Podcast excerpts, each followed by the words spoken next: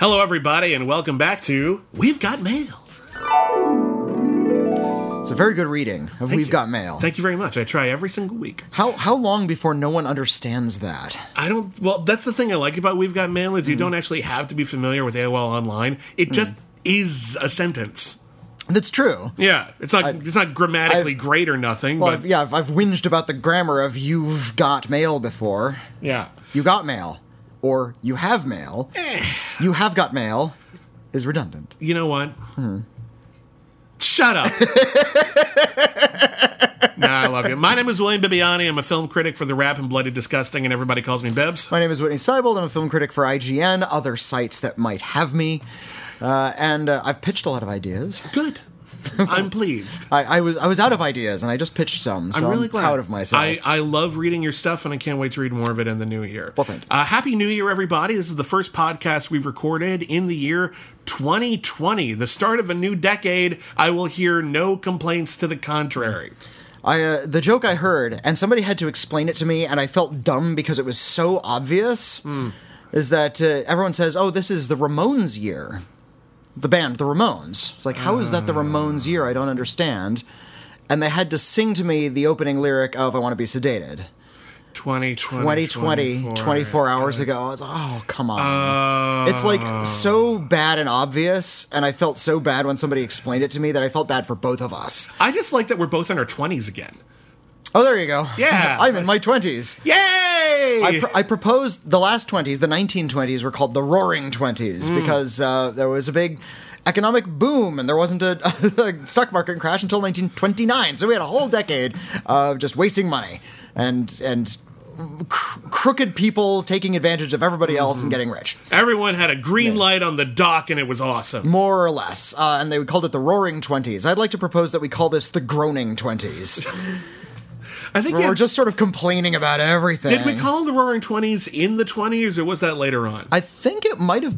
I think I've seen some, some like old film reels from like maybe the 40s that called it the Roaring Twenties. Hmm. Yeah, I just don't remember if that so was I don't know like- if that was like vintage from the 1920s. Like we are in the midst of the Roaring Twenties. Yeah, someone probably knows it and is already writing us a letter. This is your podcast. Hmm. You write us emails, letters at critically acclaimed net. We read them on the air. We answer them on the air. We answer your questions about uh, movies, movie history, the industry. Uh, we give you recommendations. We take your recommendations. We respond to criticisms about our various podcasts. All the podcasts are fair game. You can also just ask us about whatever the hell. This is your time and we want to give it to you. Um, here at the Critically Acclaimed Network, we've taken a couple of weeks mm, kind of off. We uh, released our list of the best pictures of 2019, which I'm very excited about. Uh, in a couple of days, we're going to be releasing our picks for the worst films of 2019. And then we're going to be talking about the best films of the decade and the worst films of the decade. Somewhere in the middle there, we'll probably do some new movie reviews. Um, our Cancel Too Soon delayed a little bit because of the holiday. We'll get back on that real fast. And also, if you're listening to our work on the Schmoes Know uh, podcast feed, our anxiously awaited podcast where we review every episode, installment, movie in the Police Academy movie franchise uh, has been delayed, but it is not our fault. I'm going to Yeah, throw this one out there. This one's not on us. We're actually prepared. Yeah, that this time around. That one's just it's a long, There's- stupid, complicated thing, and no one actually wants to hear it because it's not an interesting story. But all- that will be all, coming yeah, soon. All back channel stuff, but um, Yeah, we, we're prepared because luckily the Police Academy movies are under, under 90 minutes apiece. they're all I pretty think the, tight. the first one might be 92, and the rest are all like 88 minutes. I think you they- can just speed through those suckers. I, I think they knew that like no one, even the people who wanted to be there, wanted to be there very long. Yeah, yeah. I have a lot of complicated thoughts about the Police Academy movies. Hmm. I'm very excited to do that podcast, but that's not this podcast. This is We've Got Mail. So let's answer an email. Whitney, who's up first? uh, Rick is up first. Hi, Rick. Hi, Rick. This is a letter from Rick. Uh, hey, Bibbs and Whitney. Loved your episode on film noir. Yay! A genre I've been able to appreciate due to Eddie Muller's fantastic Noir Alley segment on TCM. Great segment. Uh, he introduced me to Double Indemnity, uh, forever ruining my three sons. Yeah, yeah, yeah. uh, a couple of other films and a couple of other films you mentioned. I was multitasking while listening to the episode and thus able was unable to make a list of your recommendations. I assumed I'd find a printable copy on your webpage, but have been unable to find it. Have you published the list or plan to, or do I need to listen again and compile it? We we don't have a published list at the moment. We I suppose we could. We just sort of jotted something down and recorded it, but yeah, we, I guess we could. Uh, We'd, Whitney- we'd have to go back and listen Whitney, would you mind doing that? Just if, if I can find the time. Yeah, yeah. I mean, just you probably remember your list, right? kinda. I'd have, hold I'd, have to, I'd have to find it. Like, I- I'd- if I were to write it down again, I'd have the same films, but yeah, I'd have to brainstorm Yeah. a second time. Um, I mean, I think I might know mine. Um, I think I wrote it on a piece of paper and then left it here in your let me apartment where see. we Hold record. on. This is that was from like a couple months ago now. So let me see what I got here. A- eh. Anyway, uh, while you're doing that, I'll read more of this letter. Uh, do. secondly, I've long felt that Batman Mask of the Phantasm Hmm. not only belongs in the genre, but it was one of the better entries. in this in the film noir in film noir. Interesting. Uh, Bruce Wayne. Well, I mean, when um when Tim Burton made Batman in 1989, Mm-hmm. Uh, he took a lot of inspiration from uh, like German expressionism. He did. which uh, noir was influenced by. So it does have sort of a noirish feeling to it. And I honestly think that uh, with that German expressionism and with the sort of gangster motif of Mm-hmm. the Batman movie, especially the first two Tim Burton ones, um, yeah, I think they're I think they're close cousins at the very least. and uh, in fact, that he kind of like grew that in Batman Returns. Mm-hmm. And one of the one of the running gags of film noir is that there are no heroes; just everyone is corrupt. Yeah. and I think that's a weirdly ingenious approach to a superhero movie. well, especially something like Batman, where Where- everyone's oh, really morally compromised. Well, and you know? yeah, and, and Batman Returns, especially, where just everybody, like, the the heroes and the villains are all just like these mutant monsters in weird outfits. Oh, and then you will look at the Batman the animated series, which I still maintain is one of the best TV shows of all time, not just cartoons. Um, and they had so much more room to explore the criminal underworld of Gotham, and as a result, they really embraced and took on those film noir tropes. But let's hear more what he has Here, yeah, say. Rick goes on. Uh, Bruce Wayne has a tragic backstory. He's rec- resigned himself to a life of fighting the seedier elements of the city, not out of no- nobility, but out of a de- desire for vengeance. Uh, in the film's flashback sequences, we learn that prior to adopting the persona of Batman, he fell in love. Andrea's, lo- I guess that's his love interest. Yeah, Uh, Andrea Andrea- Beaumont.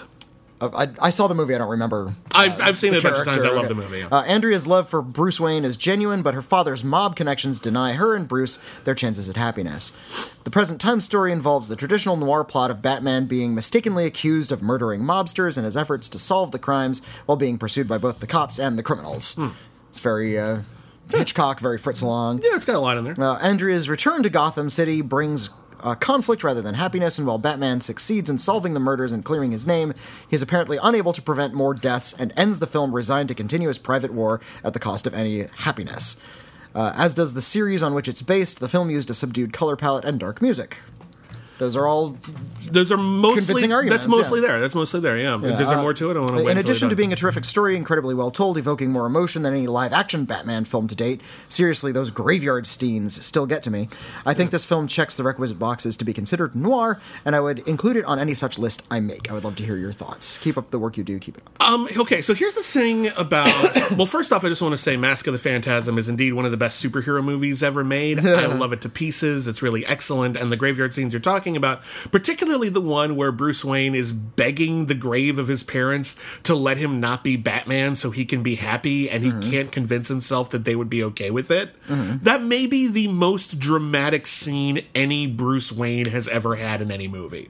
It's really excellent stuff. Okay. Um, as for whether it's a noir, um, noir is in many respects a nebulously quantified genre. Um, a lot of the things that we talk about are things that there's. Cahiers du Cinema came up with the phrase. Yeah, and they came up with it after the fact. Like Yeah, no one was intentionally making noirs, and now people do. But even then, I feel like the thing that like you can t- look at all of those trappings that you're talking about. You know, the sort of uh, the grim lighting, the focus on crime, um, and you could say that like okay, noirs have those, but also non-noirs have those. Mm-hmm. For, for me, the key defining characteristic of a film noir, and your mileage might vary, uh, is uh, whether anyone is a decent human being, and if they are, do they make it out of the movie okay? Uh-huh. Like I, I argued that Who Framed Roger Rabbit was a classic noir, or at least a riff on a classic It's noir. certainly a, it's certainly a riff. But you Like, think that's- you argued that all of the characters, Roger and Eddie in particular, and even Dolores, like they're all two good-hearted people. Yeah, they're not- fighting some pretty clear-cut evil people. I think so, and I think Batman: Mask of the Phantasm almost goes there to the extent that it might be nebulous. I mean, yeah, okay, Alfred's nice, but he's a supporting character. He's not a big deal. Like, I mean, he's a big deal, but he's not the defining characteristic. The issue with Batman is I see Batman as a very tragic figure in Batman: Mask of the Phantasm, but I don't feel that the film deals with in a meaningful way his own moral culpability in being a vigilante. And i think if it had done that a bit more mm-hmm. it would be a Yeah, clear cut yeah. case of this is clearly a film noir. But as it stands the movie is very mm-hmm. clearly on the side of him being batman. They know it's sad that he has to be batman mm-hmm. but they also kind of argue that they we are- need a batman. We admire that we have a Batman, and we admire him for doing that. so I think there's a, I think there's a contradictory argument that also works. So I'm not going to necessarily say yes, it's a noir or no, it's a noir, but I think there's an argument to be made either way. All right. Um, I think the only film that really confront, and this is why it's one of my favorites, actually, the film that confronts the concept of Batman Mm-hmm. and the usefulness of a Batman is The Dark Knight Rises. Yeah. Which I know a lot of people kind of dump on just for plot stuff. It's a it's a weird Um, it's- weird plotted movie. It's weirdly scripted. Yeah. The, the pacing is really weird. There's a lot of like back-ended action, but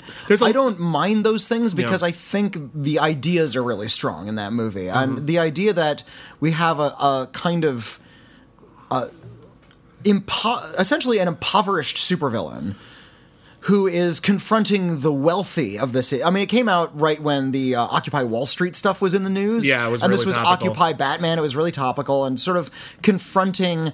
Uh, economic disparity in the world of Batman, I think, is something really vital. Yep. Because Batman could not be Batman if it were not for his extreme wealth. Definitely. And he began to feel that, and he was actually confronted by other people saying, Golly, Bruce Wayne, if you had used your money to build orphanages and you know, been that sort of benevolent billionaire that billionaires always say they're going to be, then Gotham City perhaps would have been better off than had you been Batman. Well, when you look at the plot of Batman Begins, where we Mm-hmm. find out that uh, the, the what was it? What's the what's Ra's al Ghul's group's name? The Shadow something. oh, the, the foot. I don't remember. I don't know. Uh, his, the, his, his the- the ninjas. the yeah. sinister cabal and how they were trying to destroy Gotham City, and the reason why uh, uh, they they couldn't Mm-hmm. was because Batman's dad was actually helping the world Right. with his pow- with his power and money. Like, he actually did more. transport and stuff. He arguably which did- Batman destroyed, by the way. Well, yeah.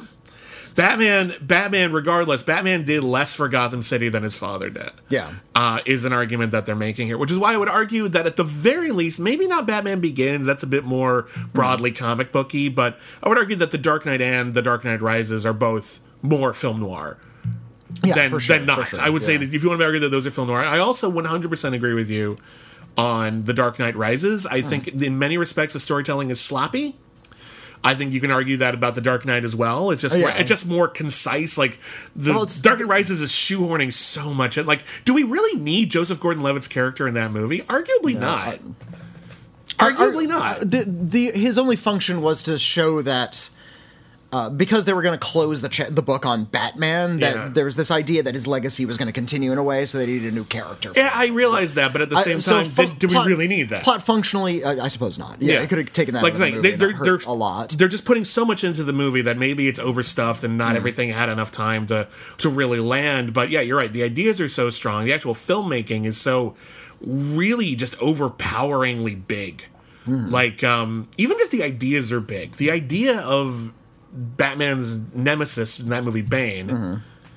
being like kind of right in a lot of ways. yeah. Like when there's this great bit in that movie, I love this bit where um um Roland Daggett has hired Bane, Mm-hmm. and he's like, "You you work for me, I pay for you," and he- and Bane's like, "And do you think that gives you power over me?" Yeah.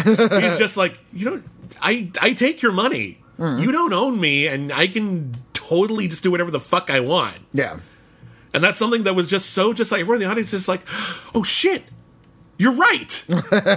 we don't have to do and believe what people tell us to pay us to, to tell us to do. It was just so like, ooh, what a refreshing thought. um, anyway, I think you're right. Let's move on. Uh, here's a letter from E, just the letter E. Okay. Um, Hi, I am E. I'm a fan from Sweden. Okay. Uh, talk. Uh, I, I've been listening to your show for a while, sort of skipping back and forth between episodes depending on my mood. I'm not entirely sure how I started. Uh, was any of you on Screen Junkies or Fandom Entertainment at some point? I usually get my podcast recommendations from there. Um, I've been on Screen Junkies a few times. It's been a long time actually, but I've been on movie fights. I was on TV fights back when that was a thing, and I did a couple other like random things over there as well. I, I'm friends with some people at fandom, but I've never actually been involved in what they do. Okay. Uh, but I'm glad, uh, I'm so glad I did because not only do I love Cancel Too Soon, but I really enjoy your film reviews and find that I really trust your judgment Aw, whether thanks. a film is worth seeing or not. Thank you. That is the biggest compliment you could That's pay seriously- a critic that you just trust our judgment. You don't have to agree with us. No, no, just like fact, you take it seriously. That If, means yeah, a lot. uh, if if you disagree with me 100% of the time, but you trust my judgment, that's fine. That's Well, I mean, that's, look, that's if you disagree with a critic 100% of the time, they're a great critic because you know that if they don't like it, you do. there you go. I've had that people like try to like insult me like that. Like I know every time you like a movie, it means I'm going to hate it. I'm like, great, Great, I'm communicating well then. yeah, that's fine. Uh, the reason for this email is I was just listening to your latest fan mail episode. This was from a few months ago. Okay. Uh, and you guys mentioned international streaming via Netflix. Hmm. As someone who lives in Europe, I have a few tidbits uh, and info about streaming that might be fun to know. At least it's fun for me. It might be boring to others. and if you want to skip all of this, go to the stars where the actual questions come in. When I was a kid and before Netflix and other streaming services became big, one of the fastest rising political parties in Sweden was called the Pirate Party, also known as. Uh, I'm going to mangle this. Piratpartiet. Okay. Piratpartiet, and their political platform was based on legalizing pirating of films and series. I kid you not. Legalize all pirating. Wow. Well, we have something in America called the Burn Act, which I think allows independent distribution of international product provided they're not protected by U.S. copyright laws. I actually don't I, know I have to look. I, I, I learned about that because I was looking for like some obscure international things, like uh, when I wanted to get um, Tetsuo the Iron Man, or, or before they were available on DVD, uh, w- uh, before ABKCO let them go, uh, Jodorowsky's movies. Oh, okay. Um, so I, I read up a little bit on something called the Burn Act. That's what, I, and that's all I remember. no, I don't know enough um, about them. At that time, Sweden got most American shows about a year after they originally aired, unless it was a huge hit like Grey's Anatomy, which we were still getting a week after its original airing. But we still had access to YouTube with trailers and websites and reviews for the shows and films we weren't getting. So people knew what was out there, and pirating became huge. To clarify, in case you're unaware, Sweden is not a two party system the way America is. We hmm. have several smaller parties, and if they get over a certain percentage of votes, they get into the government. The Pirate Party never quite made it above the threshold, but they got close. Now that we have Netflix and HBO Nordisk, pirating has gone down significantly, and part of it is the quick access. Other than dropping all their content internationally at the same time, Netflix has also smartly distributed a lot of shows internationally the same week or the week after their original air dates in the US.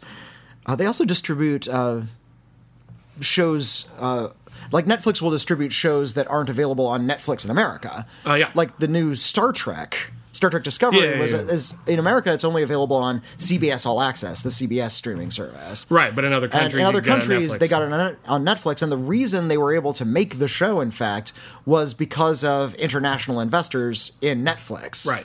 Netflix Oh. paid for a lot of that Star Trek show, even though it wasn't on. on it was made in America, but it wasn't distributed. and in it's easy to be sort of focused on our own Mm. country in that regard, but it works the other way around as well. There's a lot of uh, shows that are on regular that are on regular networks in other countries, but they only come here through Netflix. Yeah, and then Mm. yeah, Netflix brands them as original content, which I think is bullshit. but like well, it's, it's Netflix exclusive. they're I think they presented say, by Netflix. Mm. and I respect them, and I appreciate that. And some very good shows I've seen that way. But yeah, you didn't actually make that show, Netflix. Yeah.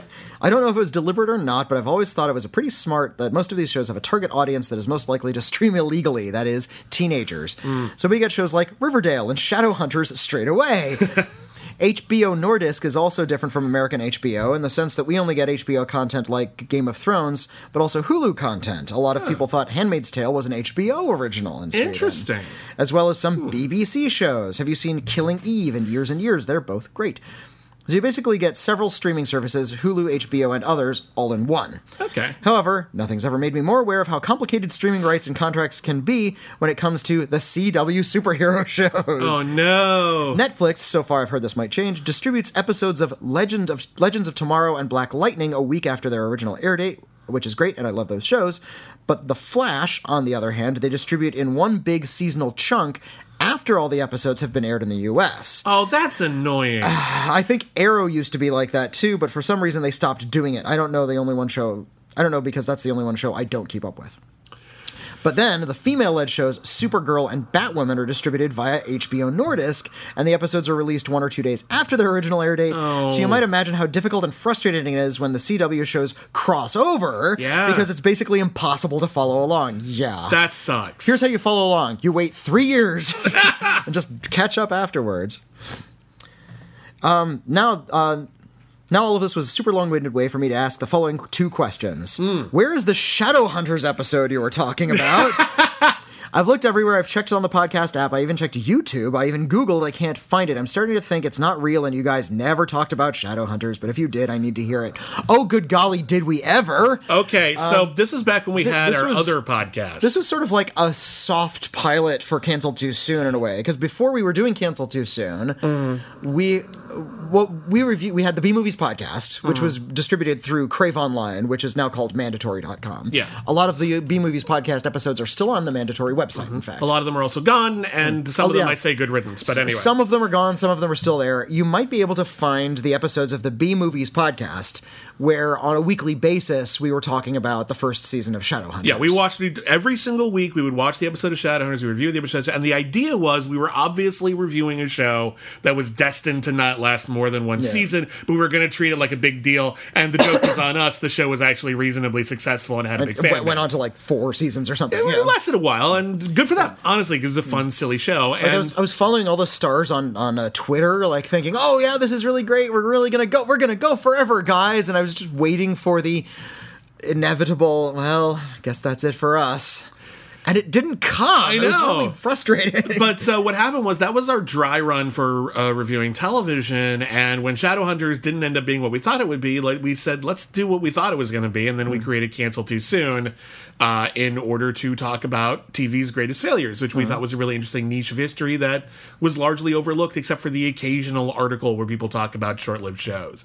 Um, so uh, you should be able to find some of those. Um, yeah, I don't think we called attention to them too much, but basically look for when the original Shadowhunters was on TV, and then find a B Movies podcast the, episode. the, the that. date that airs around there. Um, we called the segment "the shunting" after Brian Yuzna's Society, Also which is shadow well, hunting. shadow hunting, shunting. Yeah. uh, it, it sounds gross. Uh, if you've seen Society, It is gross, yeah. it's amazing. It See- is. Watch. Don't look up anything about the movie Society and just go watch it. Yeah.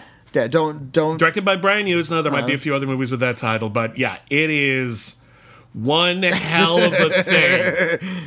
Anyway, uh, there was another question. Uh, the other question, uh, this is also about Shadowhunters. Shadowhunters, as you know, probably know, are based off of really popular books. There are a lot of books being adapted into film series right now. Do you guys have any books that you really enjoyed that are really excited about being adapted? And if you are excited about, uh, that you wish were being adapted? okay. Um, And he, he actually gives a very long list of books he's excited about, but I'm going to skip that part. Just Okay, to- like synopses of these book series. oh yeah, we're not going to do a whole. Yeah, uh, I have a million more, but uh, this is already a way too long story. Uh, looking forward to future Cancel Too Soon episodes. Thank you. Sincerely, E. Yeah, sorry, it's canceled. It's been on a bit of a break for the holiday, but we will be back soon. Um, as for book series we would love to be movies, we've all got some. Um, I, the book series that for me I always loved. Um, that I always hoped would become a. I thought maybe to be like a TV series someday, like maybe that would work. I didn't really imagine it being a hit movie just because it's too chill. Uh, there is a series of books by Pr- Patricia Wrede, W R E D E Read. uh, called The Enchanted Forest Chronicles. And they were delightful. the opening uh, uh, book is called Dealing with Dragons. We're, we're talking specifically about YA fantasy Yeah, fiction. I am, I am. And these, this is this is YA before YA was like super popular for being about fantasy fiction. Yeah, that- this is just back when you're like books for middle schoolers.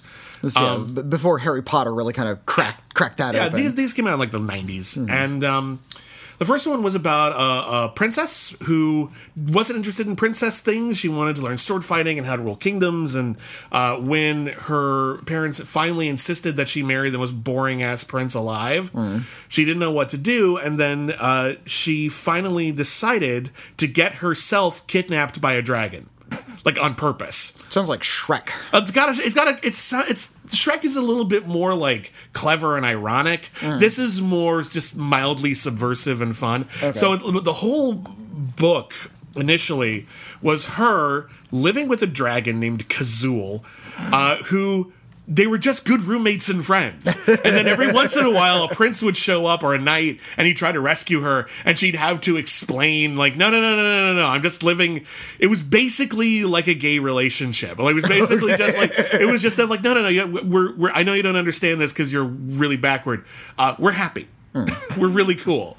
And But um, was it a romance between the no, woman and the no, dragon? no, or- okay. no. They were they were both women, and they were just like it was more like um. I, I, I don't know. I, you could read that into it. In later books, she ended up getting married to a guy, but um, it, it, it was they, all the books were really charming and funny and sweet and um, had an unexpected sense of humor. Okay. Um, and I really, really like them all, and they hold up pretty good. So if you ever get a chance to, they're really light books. They're like Mm. the first couple of Harry Potter books in terms of like their like reading density. Mm-hmm. Like you could get through them all in like a week if you had nothing better to do. Like Okay. So like, but yeah, the Enchanted Forest Chronicles. I would love to see like a chill fantasy series that isn't all about killing everybody Fighting It's and war, yeah. yeah it's actually kind of sweet like there's some there's some conflict there's some evil wizards but it's really not that intense and i really like that One of my favorite authors when I was a kid was William Sleator. He was a science fiction author. You've Uh, told me about him Talked before, about yeah William Sleator before, and he, he was really popular uh, like at my school. Hmm. All of my uh, co my, all of my classmates have read William Sleator. He did books like Interstellar Pig and uh, The Duplicate, and one of my favorites was The Green Futures of Tycho. and yeah, there's they're all uh, time travel stories, or they, they deal with like they typically deal with some sort of scientific principle there was uh, the book oh not strange attractors the duplicate was about a boy who found a duplication machine and how uh, what he does when he has sort of a clone of himself and that kind of like ruins him morally. Yeah. uh, interstellar pig is about a board game that might be rooted in some sort of science fiction reality. Uh, the Green Futures of Tycho, a young, unpopular boy uh, in a family of geniuses, finds a little time travel widget buried in his backyard, and he ends up, uh, you know, ruining his entire life through time travel. They all have a very dark edge to them, which I appreciate. Um, you know, probably not so dark now that I'm an adult, but yeah, when you're 11, those things feel like really, really dark. A book I've always wanted to see adapted to film is one of my favorite YA books, and that's one I actually gave to our Patreon subscribers at one point. And it was The Snark Out Boys and the Avocado of Death by Daniel Manus Pinkwater. Uh, it is about a 14 year old boy. He's very unpopular at school. He's overweight. Uh, he likes listening to classical music. He likes old movies. He named his parakeet Nosferatu. And he uh, makes a new best friend when he gets to high school, a guy named Walter. And Walter has invented a sport called snarking out. Snarking out is you sneak out of your house in the middle of the night while your parents aren't aware, put on a hat, you get on a bus, you go across town to the Snark Street Theater. It's based, uh, the city is based on Hoboken, New, New Jersey, which is where the author is from. And where they have a different double bill every tw- 24 hours, and they're open 24 hours a day. Right. As a projectionist, that sounds like a nightmare. but uh, but as a film aficionado, that sounds amazing. You just go in and out whenever you like. You can drop suggestions in the box, and these kids who are only 14 find something that they've never they never knew existed, and that's nightlife. The people who are awake at that time of night and all the exciting things they do, the Right. restaurants that are open at that time, the weird neighborhoods that they run into, and they end up making some other friends. Uh, and of course, there's also like a, a Moriarty and a Sherlock Holmes who are only operating at this time of night, but there's a lot of color to it and a lot of personality and a lot of uh, warmth about sort of going to movies late at night. If Quentin Tarantino wanted to make a kids movie, this would be a good this would be a good one. You know, another another young adult series that I really liked as a kid, and they were big deal when I was a kid, and I never hear anyone talk about them anymore. I wonder if they're just gone now. Uh, was uh, Bruce Coville's "My Teacher Is an Alien"? Remember those? Something about, about a couple of kids, and they start to suspect that their teacher, who behaves really, really weird, is an alien. And it turns out he is. He's an alien from outer space. and it was I a remember- series of four different books Oh, okay. about uh, kids who discover that there's like this vast conspiracy of aliens who are infecting like the education system, and it all concludes uh, with an installment called "My Teacher Flunked the Planet" because they were trying to decide if humanity was okay to actually like go into the stars or not, or if they're just too stupid and warlike. Um, and um, yeah, I really like the way that one evolved. I thought that could be like a really fun series of kind of lo-fi. Like the last one would be kind of expensive, but the first three would be modest Spy Kids like type of movies where there's a little bit of visual effects, but not a lot. My teacher is an alien. Yeah, those are don't, fun. Don't know my teacher's an alien. I know. Uh, Oh, those were really. There's a fun. I really fun those. author out there named Mel Gilden. He writes, he does like a lot of uh, adaptations Mm. and um, like of products and of movies and of TV shows. He wrote like Hot Wheels books, and Oh. he he's also done a few of his own kind of humorous movies, like um, uh, an alien comes to Earth and brings a lot of like a band of surfing cyborgs with him, that sort of thing. And that's he, fun. He wrote one called Britney Spears is a three-headed alien, Huh. and it's about like a teenage conspiracy theorist who is following around Britney Spears and discovers that she is indeed a three-headed alien. That's ridiculous. All right, let's move on. Okay, let me get another letter. uh, here's a letter from Brett. Hello, Brett. Hi, Brett. Uh, dear Bibbs and Witney, I'm a huge fan of the show, and I think I thank you guys very much for always making my week better. Oh, Thank you. Thank you. That means a lot to me. I'm writing to you now because many of the other recent letters on the show, uh, and a quote by YouTube critic Chris Stuckman, Hmm. have made me think about how so called, quote, crowd pleasers are kind of a bad thing in the film community. In his Ford v Ferrari review, Stuckman said, I've heard the term crowd pleaser thrown around, thrown around a lot for various films, and sometimes nowadays that can be kind of an insult, strangely. I find this quote very relevant to the moment, as it's almost a crime if a movie makes you, quote, feel good. I have to say that I'm guilty of this. Trashing Bohemian Rhapsody inside my circle of friends who really like it was certainly a phase for me last year. And Green Book 2 was a movie that I uh, I was incredibly torn on. I really liked the film, but I couldn't help but think it was a lesser I was a lesser film fan for liking it, especially after the huge controversy with it winning Best Picture. All of this discourse has brought me to another quote from the excellent short story "The Ones Who Walk, Am- Walk Away from the Omelas" by Ursula K. Le Guin. Quote.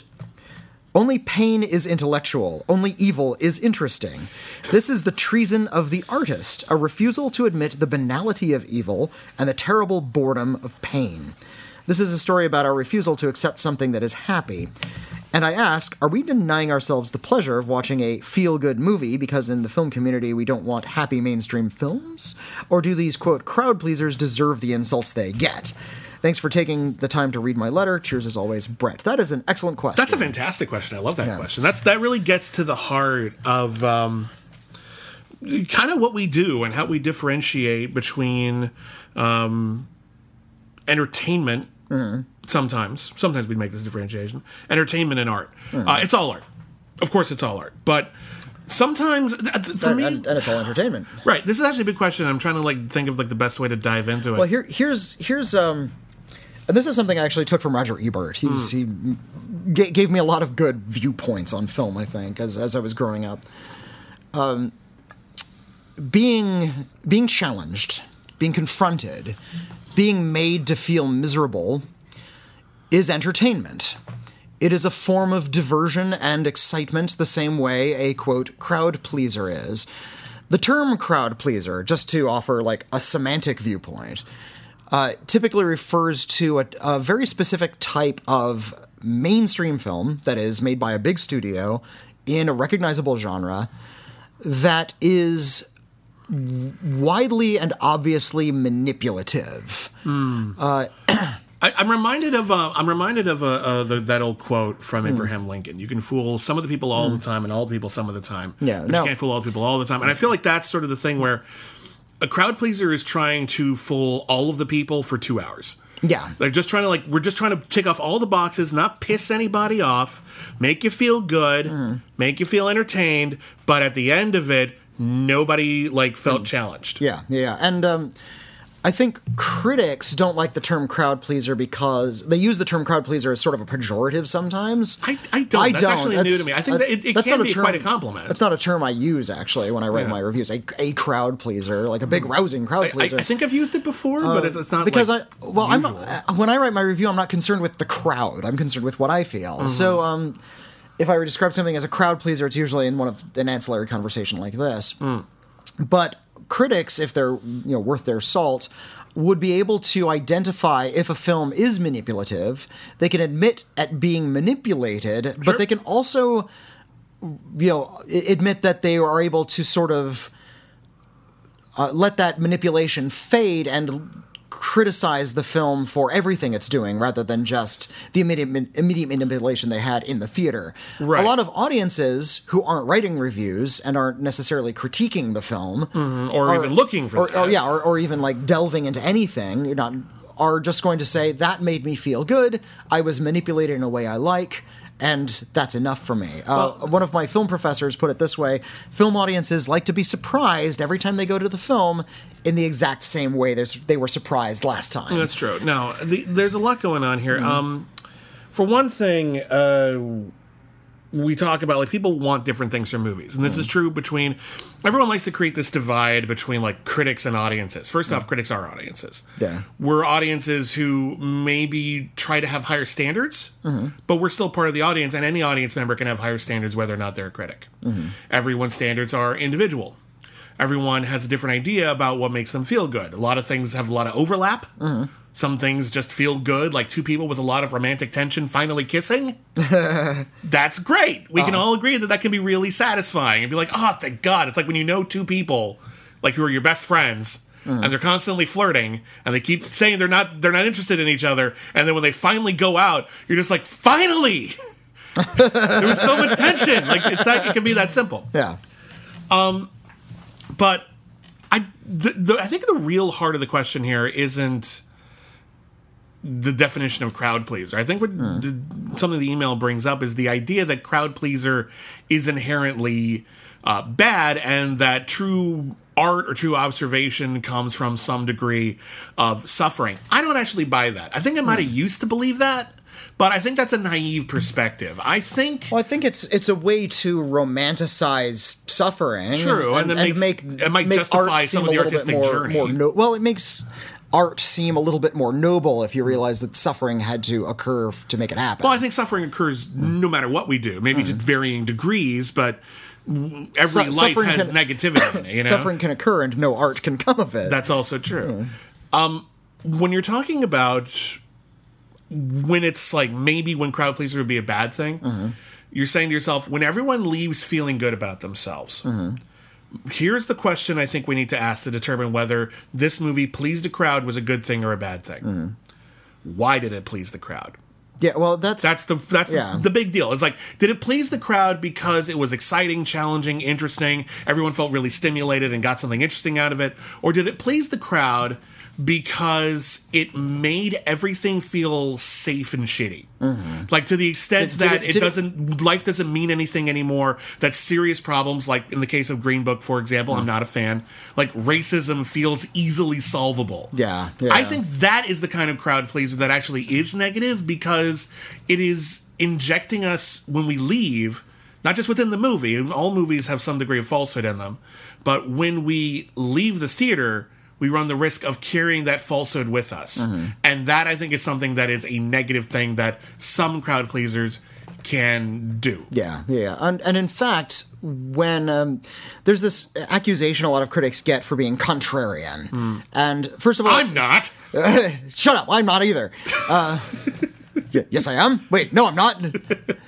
Uh, the temptation is always there to offer a counterpoint. Sure. Uh, especially when critics observe that a popular consensus is forming around a film, something that's being really lambasted, we have an instinct to reanalyze and maybe try to find some good in something, or vice versa. If something's Well- incredibly popular, we try to reanalyze and see what is in this thing that billions of people are consuming. Well, it's also there's also something that's mm. just as simple as we saw good and bad in something, and when mm. everyone's focusing on the good, we want to say, but don't forget there is this other thing that is a problem, or vice versa. Everyone's saying mm. it sucks, but don't forget there's all this wonderful stuff. We just want to be part of painting a complete picture, but as Yeah, a result, yeah. if you only look at what we're saying, sometimes it looks like we're giving an incomplete picture. Yeah, like It's complicated and weird, and on a person by person and case by case. and, and there's and there's points and there's counterpoints and new arguments can be made by you know some very intelligent critics and people can respond to those counterpoints. It's just a way to continue the film conversation. Yeah. I think all of these points are very important. The positive and the negative. We need the complete picture. Yeah.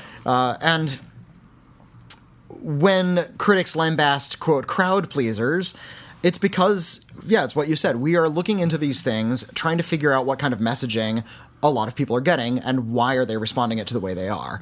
Uh, why are these why are these Avengers films so big? Well, they're they take place in a morally simple universe.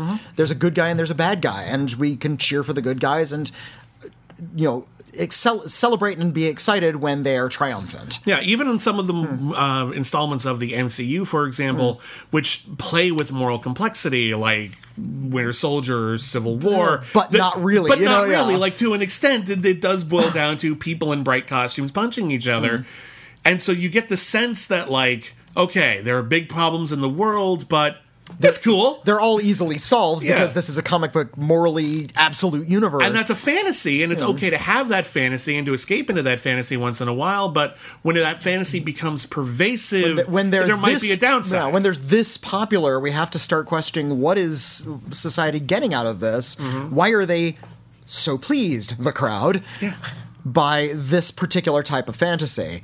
And that's what we do as critics. We have to start delving into that and figuring out why and figuring out whether or not that's healthy. So, uh, yeah, thanks for that excellent question. Mm-hmm. That's a really Um, fantastic question. I really thank you because yeah. sometimes we forget to like think about like the big questions. Mm. Yeah. like that. We get so focused on the minutia of how bad was that last scene in Star Wars, and we're not Mm. really focusing on why is Star Wars popular in the first place? these Yeah. are great questions. Thank you for asking them. Let's move on. Okay, here's a letter from Philip. Hello, Philip. Hi. Uh, Dear Bibbs and the man with no nickname. I'll have you know I am Rockmeister McCool in the letters column.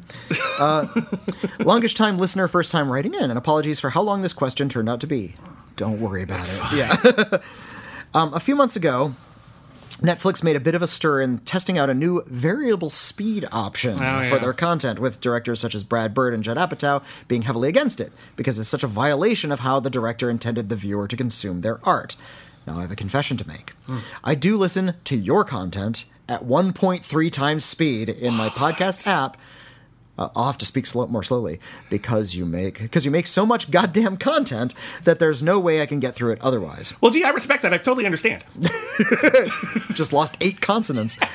Uh, however, I am not a monster, and when it comes and uh, when I was lucky enough to receive Witney's excellent radio drama in my podcast feed, I played it at standard speed so I could experience his creation as he intended it. Well, thank you for not speeding through that. Yeah. Um, with that said, once art is out there, is it reasonable for the artist to dictate terms on how it is viewed? And surely with media, that battle is already lost just by releasing it in a format we can see at home. Well, unless, of course, the the original format was. yeah. or, or the filmmaker had that in mind. Um, I'll give you a recent example. Being uh, both a Tasmanian and someone who is not particularly squeamish when it comes to watching movies, I sat down with a uh, great excitement to watch The Nightingale. Well, that first 20ish mission, 20ish, 20ish minutes were something, weren't they? yeah, they are. Uh, well, th- that is a rough movie to watch. Yeah. It's- Brilliant, It's, yeah, it's really really good. But yeah, that that that, that opening inciting incident. While I probably would not have left the cinema if I was watching it in that environment, I totally understand why some people did. Yeah. For me personally. In the comfort of my own home, I paused the video and contemplated on what I had just witnessed for a good five minutes before I was ready to move on with the film. Having finished the film, I was certain that uh, it would wind up being on my personal best of the year. However, if I didn't have the ability to pause and create my own intermission of sorts, just to come with grips with what I had just saw, who knows what I would have thought of the film. And yet, if Jennifer Kent had wanted an intermission for the audience, surely she would have added one into the movie. The play, pause, fast forward, and rewind buttons have already taken a lot of control away from the director and how their film is viewed. Do these directors have a point? point, and do you believe being able to play media at a faster rate when, inten- when it was intended fundamentally different uh, than it was is that fundamentally different than these other functions or is adding the ability to speed up the content you're watching a good option for people in this day and age of too much content to view everything i eagerly await your educated responses yours sincerely philip I don't believe in purity tests. That's the big deal here. But at the same time, I do believe that you can do art a disservice if you go too far in one direction. Yeah. Um, movies are very distinct in sort of the history of art. Um, there aren't a lot of art forms that need to be consumed within a specific duration, like some music, uh, movies, television, arguably. Uh, but most art, it's up to the audience to decide how they engage with it. A book you can pick up and put down. You're not expected to read every book in one sitting. That's why they have chapters. Uh, you're not so, and some of them were published in different chapters as well Very true. depending on when you're reading the book from very, very true. Um, paintings, there's not like you will watch this painting for five minutes. You or, can- or three hours, whatever. Or, yeah. yeah, like you can watch it for however long you want. You can really pour over every single dab of paint, or you can feel like you got the Oh. gist of it and move on if it doesn't engage you. Well, cinema is incredibly different though because it's Yeah. one of the only forms that where time is a vital element. Exactly my point. So, on some level, um, an artist who chose the running time of their movie very carefully, who chose the pacing of their movie very carefully, um, to find out that their movie is being absorbed in a different way can be very, very frustrating. David Lynch, Look up his iPhone conversation. well, not even that. Let's look up his original conversation about DVDs. His initial uh, DVDs that were released of his films didn't have chapter skips. at, at his request. Yeah, he specifically said, no, I don't want you to like go to chapter five if you fell asleep or something. I want you to watch the whole thing. Mm. That's how I wanted it. That's his prerogative. He was able to put that on the the DVD and encourage you to do that. At the same time, there's a fast forward button for a reason. There's still a fast forward button. You have a modicum of control, whether you're watching it at 1.3 speed or just Yeah. trying to get to the scene you like. Uh, David Lynch, in fact, he his DVDs that he self-distributed of his early films and of Eraserhead, which he still has the rights to, uh, the ones that weren't commercially released, that you had to go to his website to get, which I bought because I'm a huge fan of Eraserhead. Sure. You couldn't get even to the menu screen before first calibrating your TV properly. Wow. And he said you have to watch it in a dark room. Uh, TVs are calibrated too brightly. I can't control your TV, but now I can. So I, you're going to put in your disc. You're going to control the TV until you can just barely see that image, and then you're going to adjust. Like the color bars are on uh, Criterion discs for a reason, so you can calibrate the colors and the brightness just so. People usually just take it, take their TV out of the box and don't touch the calibration A lot of people don't. or there's like some presets and they toggle Yeah. between like three or four of them. Uh, and yeah, David Lynch was very insistent on you consuming his films in a very specific way. Sure. I very very much admire David Lynch, so when I got those DVDs, I calibrated my TV at his request. Right. Now that's your that's his Uh, however- prerogative to try. David Cronenberg, another filmmaker I greatly admire, feels just the opposite. He loved that DVDs came with chapter stops. He was a big fan of taking his movies and remixing them to your heart's content. Yeah. He's a, a big tech head. You look at his movies and they're all really low tech. You look at something like eXistenZ, people aren't even wearing wristwatches in that movie. Uh, but yeah, and all, and all of the machines are like these weird organic little pods. There's no machines in that film but as as a person, he's a big tech head. He's uh, he wrote a book about how people are obsessed with like uh, tablets and iPads and FaceTime and how that's just sort of the incorporated into our lives now. Yeah. And he's very interested in that. And so he said, when you have my movies, go ahead, watch them out of order, watch them fast, watch them slow. Uh, some people have done some TV research because they wanted to fit more ad space into older programs. So they started running them at like 1.15 speed or 1.25 Really? speed. Like That I hadn't heard A, of. A little, like you should at least be aware of a it. tiny bit faster than their original uh, broadcast. I feel like you should at the- least be aware of with- what you're to- seeing. I think- to the like end, that. to the end that you can create more ad space in that. like. I, I get it, but at the Yeah. very least there should be a warning or something. Like, Like they used to put is- like yeah. in like in like if you watch an old for- DVD. formatted for your TV. Your TV. Yeah, every time like I had to watch in the Police Academy movies. A lot of them have never been released in widescreen. So like I was watching like a DVD and it said this movie has been formatted to fit your screen. And I'm like, no, it hasn't. I have a widescreen. you ass. This was made for a 137 cathode ray tube TV. Yeah. Um, so when it comes to art, I mean, there's a lot of opinion, um, and there's a lot of people who feel very, very strongly and have principles that they feel really matter and are important. But there are a lot of people who have the exact opposite principles, and when it comes down to it, all they're trying to do is get you to see their movies in a way that they feel does the movies and you a service. So, for example, to look at the extremes you gave us, David Lynch thinks that you're doing yourself a service by watching the movie as the author intended. David Cronenberg thinks you're doing yourself a service by watching the movie in a way in which you are comfortable. Both of those are equally valid, and I totally get them. I think personally, um, I don't I didn't object to Netflix adding a fast forward button because I actually find Netflix's ability to move forward and backward Hmm. in films uh, very frustrating. I feel like it, VCRs and DVD players were much more organic, Yeah. in the way that a lot of streaming services handle fast forwarding and rewinding. So a fast forward button didn't bug me, and I think if Netflix had labeled it a fast forward button, Hmm. people wouldn't have been pissed. But instead of just saying watch it like you were like if you were the Flash Oh, uh, did, did they really say that? No, no, no, no. I'm saying, but like that was the All right. implication. Oh, okay. People were saying like you're going to watch it at everything at 1.5 speed.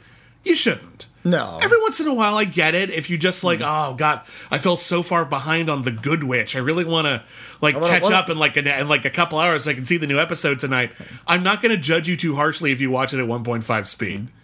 Yeah. I'm really not. I totally get it. and and for for research purposes, I've watched like TV episodes here and there, and, Especially and- if I've seen it before. Yeah, if I've seen it, bef- if it's something Yeah. I've seen a couple times before, and I just, just- need to catch up, you're brushing up There, and- there yeah. are sometimes you you can watch something at 1.25 speed, and that's a little quick, but it's just enough for me to, yeah, while I'm folding laundry and just Yeah. getting get in my brain again to to catch up. Yeah. If I'm writing, a, excuse me, writing a review of that film, Mm-hmm. if I'm watching it for the first time. I'm going to want to get it as theatrical as possible. Yeah. That's my personal choice. I think that is a, a think- more ethical way to do it. I think if you're reviewing something, you Hmm. you're it behooves you to see it as close to the original presentation as you can. Yeah. Sometimes you know the only way to see it is with a screener, and they put a little brand on it. They put a brand you know, on it, like or, um, property of whatever pictures. or- sometimes online screener technology isn't up with and my computer is very old so it's just going to come in very slowly so i get 10 intermissions in a 90 minute film it's Yeah. really frustrating Fair enough. Um, but anyway, we're, we're, we're a little bit off the beaten path. Um, I think what it boils down to is I encourage first off for our podcast, listen to whatever the hell you want. I don't care. We're not we're not copiously editing these things for pacing and length. In case you hadn't noticed. we go off on tangents all the time Yeah. Uh, so I don't personally care because our podcast isn't a carefully curated um, and complicated work of art. They are a conversation. And if you want to breeze through them kind of quickly, I really don't care. Um, when it comes to movies, I think it is okay to manipulate them how you need to. But I do believe, and this is a matter of principle, um, that you should not be using those options willy nilly. And I don't think you should be doing them in a way that is disrespectful to the artist. I think uh, if you've seen something before and you want to watch it at a, at a faster clip, cool. I don't give a shit. You've seen it. Yeah. You gave it the prerequisite uh, chance. But the You've- first time you've- watch something, at the very least, had I a lot of- really think you should watch it the way it's intended. you've had a lot of caffeine and you really want to get through 2001 space odyssey Right. I get it. That's fine. I'm just saying, like, you should give the thing a chance No, as I the would- because again, movies are intended to work within a specific period of time. That's how editing and pacing works. you know i'll say this I, i'm a fan of audiobooks I like to Mm-hmm. listen to audiobooks i listen to them while i drive I usually set those a little fast as well because I feel the readers of audiobooks, in an attempt to uh, attain clarity, tend to read books a little bit more slowly than I think an actor would. I agree. you, if you hire a professional actor, they tend to read them in a lot more natural way, and it's a lot more Yeah, conversational. like they're telling a story. Yeah. Exactly, and and that's a little bit more tolerable. But the people who read books professionally Mm-hmm. Aim for clarity. They want every sentence to be read in kind of this neutral way because they're getting that. they're getting the word to you, not necessarily their own reading. I absolutely hate that. And- I think that I, for me that's anathema to what I would want from an audio. yeah, and, and, it's not how I read it to myself. Yeah. So, um, you know, if I'm just reading the book, I'm adding Yeah. I get, why. I get so, why people like it. I'm not judging it. but for me, I can't listen to an so- audiobook like that. So I listen to an audiobook and I speed it up a little bit because d- again, depending a- on the reader. But again, a book Uh-huh. Isn't intended to be consumed only one way. You can consume it over a course of a long There- period there of time. You could have someone read it to you, like you know, like a lot of people just do read, that. read it, That's fine. Read it faster, Dad. Read Yeah, it slower, Dad. Exactly. yeah. That's fine too. You know, so movies are a slightly different animal, but fair enough. Let's move on. Here's a letter from Leah Teresa. Hello, Leah Teresa. Hi. Uh, dear Mrs. Bibbiani and Seibold, first I wanted to thank you. Thank you for doing these amazing podcasts. Oh, Bish. Thank you for being being you and not censoring yourself. Well, uh, th- I'm thank glad, you. I'm glad you appreciate it. Thank you so Yeah. much. Thank you for taking your time and interacting with your listenership. Uh, Thank you for making my daily commute to work fun. Well, thank you. Thank you very much. That we means are a we are to us. we we try to make the drive time more tolerable. Uh, I am writing this letter, or at least constructing it in my head, after watching Fatih Akin's Aus dem Nicht. Uh, aka In the Fade. Did you say In the Fade? I didn't the see In the Kruger Fade. I, I did. Okay. It is about the uh, grief of a mother, played by Diane Kruger, after losing her husband and son to a bombing with a racist motive. Uh, the movie was hard to watch. Uh, even though I knew it would not be a light Christmas movie, the teacher said as much. Oh, I guess it was recommended by a teacher. Uh, but still, and about an hour after the ending, I'm still haggard and worn out emotionally. Right, the writing process is a bit cathartic. Um, yeah, that's about Diane Kruger's sort of grieving process and how she falls back on drugs. There is a movie that made me uh, a scene in that movie that made me ugly cry when uh, yeah she has her her husband and her her young son is are killed in a bombing. Her young son is about six. And there's a scene where she has to go casket shopping. Oh. She has to oh, go- I remember you telling yeah, she has to go this. casket shopping for a six-year-old, and we Oh, get to yeah. see like this rack of caskets for children. No. And one of them is shaped like a fire truck, and that just made me bawl. I remember you telling me that like- story, yeah. I, I think that's why I never saw it. I was just watching- it sounded too sad. I was watching it in the room with with my wife, and I saw the fire truck, and I just went like I, I nearly started crying when I saw the fire truck caskets. Like that's just cruel. Come on. Anyway. fire truck casket. Uh, but another reason I'm writing is to ask you the following questions. Hmm. Uh, what did you think of the ending, if you've seen it? Uh, in the ending, uh, it, it turns into this sort of revenge story where she, uh, like, the government isn't doing their job on tracking down the terrorists, so she decides to do it herself. It turns out she knew something about, like, that she. Be a little she- vague. I don't want people to run from it. uh, she, she knows something that puts her on the right path and it leads her to the perpetrators. Um, what do you think of the ending? Uh, on on one side, the ending was clear from the trailer, uh, from the moment in the bathroom. That's from the movie. On the other side, it was pretty disappointing that she saw no other option. With that, I meant felt beckoned to join, as shown with the scene before last. Um, it has a violent ending. That's all I'm going to say. Yeah. it's it, it becomes a revenge story. But what do you think Um, of it? I think it's pretty straightforward, actually. I, I think it is about moral compromise. Like, that's the theme of the movie. And about how she was so emotionally destroyed that uh, revenge seems like one of the only options. And thank goodness uh, revenge was not depicted as something kind of cool or necessary. Right. I hate stories of revenge, frankly. But you know why? Because it doesn't happen.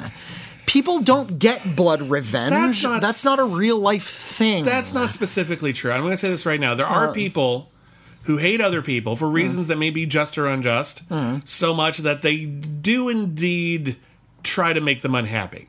okay. Then, then sometimes that takes more obvious levels than others. Um But un- unless you're like in the mob or something, Yeah. blood revenge doesn't exist. Okay, you've never Uh, seen She Devil. All right, She Devil is a movie. Is maybe one of the maybe Okay, is maybe she is she devil real life? yes. She Devil is a documentary. Talking about humanity, not She movies. Devil, but no, but I think She Devil. right. I just rewatched this last night. Um, uh, Criterion Channel has bless them Mm-hmm. a a new Susan Seidelman section. That is just Oh, dedicated. Not all of them. Making Mr. Right isn't on there, and that bums me out. But they got Desperately Seeking Susan and a couple other good ones. And uh, they had She Devil Uh-huh. on Criterion, and I'm like, yes, thank you. She Devil is great. Hmm. She Devil. I'm just. Gonna, I'll make it quick because She Devil is a story of revenge. But I think it's a very positive story of revenge, where Roseanne Barr, in her uh, film debut, starring role, uh, is married to Ed Begley Jr. He cheats on her with Meryl Streep in like her first big comedic role, uh, and uh, he leaves her, and she vows to destroy his life because he basically took hers.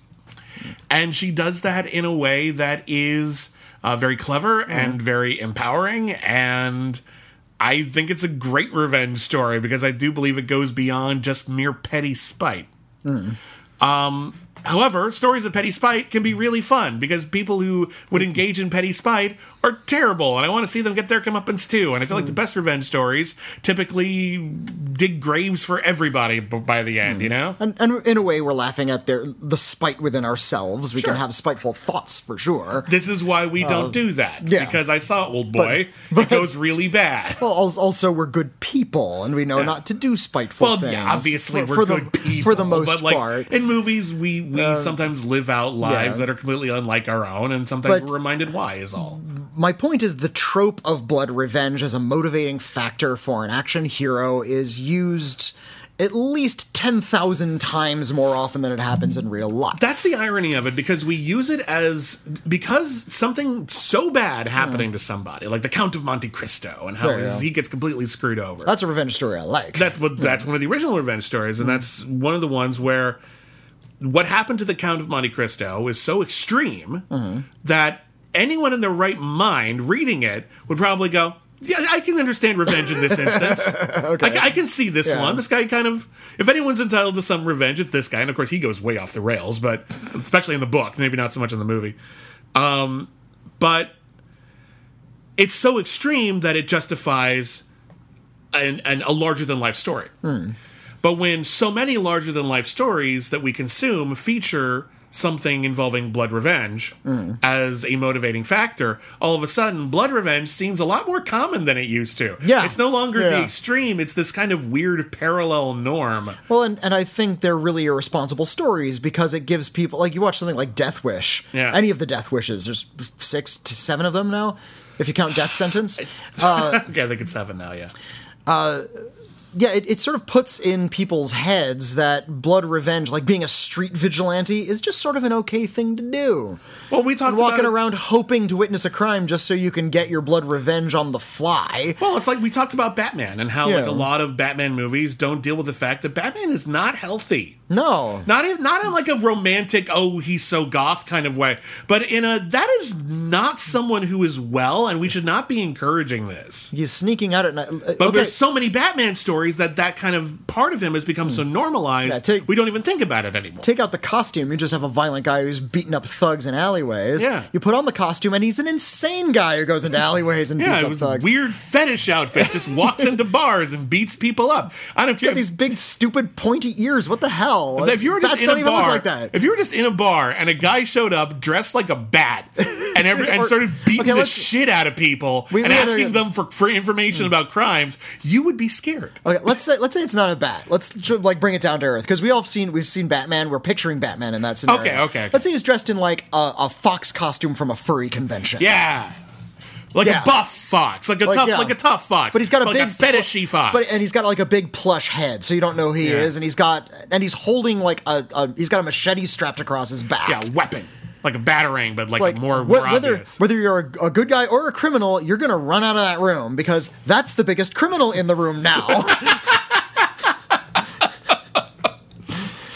it's like George Carlin had a funny bit about the phrase "It's the quiet ones you gotta watch." It's like Uh-huh. let's say you're in a bar and a guy's sitting over in the corner reading a book, not bothering anybody, and another guy's at the bar banging on it with a machete, saying, "I'm gonna kill the next motherfucker who comes in here." Who are you gonna watch? yeah.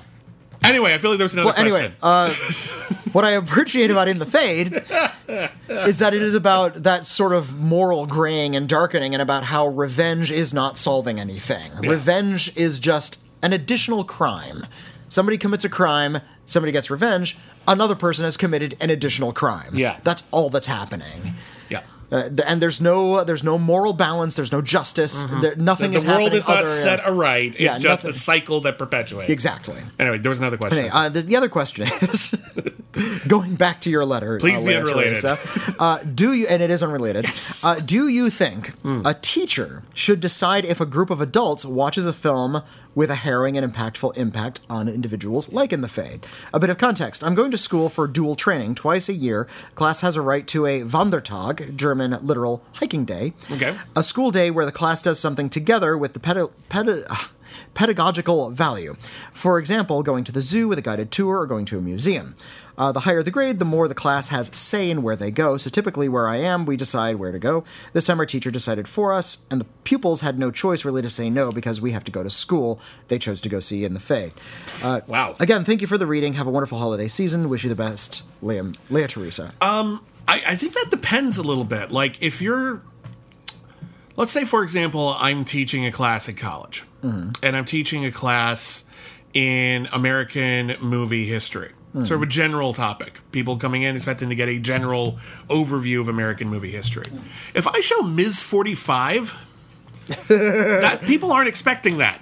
People aren't necessarily ready for that. That I mean, it'd be on the syllabus, but even so, that should come with a big old warning saying this movie can be incredibly upsetting, and you should probably be aware of that going in. If, on the other hand, I'm say teaching a class in the horror genre, and I show a movie with a lot of horrifying things in it, I feel everyone was on board from day one, and I would tell them in day one, this is the horror genre. We're going to watch some really violent movies that tackle really ugly issues. Yeah. And that's part of it. Um, I don't know the whole situation. I don't like what class you were taking, but a film that upset Witney so much, like maybe isn't what I would do for like, let's have a fun day off and I'm going to decide for everybody. We're going to watch, I don't know, Cry in the Dark, the one where Meryl Streep's baby is eaten by dingoes. Like Or- or- that doesn't seem like a fun thing. Uh, yeah, again, it depends on the context. I think if you're taking the type of class where uh, that film would pertain to some sort of lesson or philosophy that's being taught, Yeah. Then that's completely appropriate. Yeah, if it's As- relevant, that's the question. If it's but that- relevant, but I don't know if it's relevant. If that was just sort of your fun movie day and you were given no context, that's an irresponsible teacher. uh-huh. It's an they just say, irresponsible we're- friend. Like, Yeah, it's like, we're- we're gonna go dump s- you into something really sad like that with no warning and no also, choice. maybe the teacher saw, oh, this is going to be like a revenge story, and, and they thought, okay, this is going to be like an irrespons- a fun, irresponsible Taken. action, yeah, taken type movie. Yeah. But you saw In the Fade instead, which is just this really harrowing, emotional movie. Yeah. Uh, maybe the teacher was taken off guard, and the teacher would have to apologize. I would- think. yeah. Saying sorry, that was a little darker than I expected that really wasn't what we thought was going to happen. And, and I think a responsible teacher would say, Would we like to discuss this? How did it make you feel? What are we learning from this film? Maybe we can take some lessons from this. yeah. Uh, because they would at least be acknowledged that they took you to see something like In the Fade. Yeah.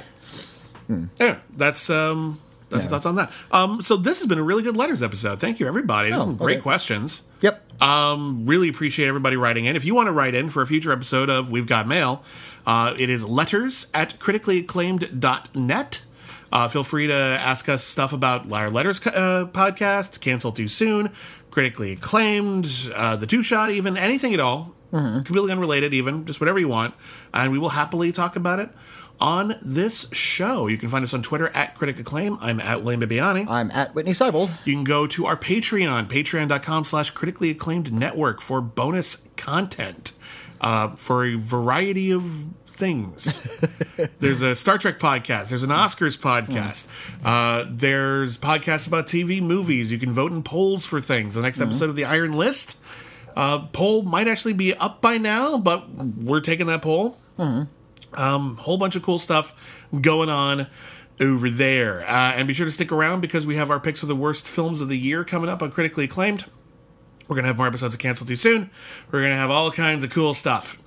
Am I forgetting anything? Uh, no, just all kinds of cool stuff. All kinds of cool stuff. So thank you everybody for listening. Sincerely yours, Bibbs and Witney.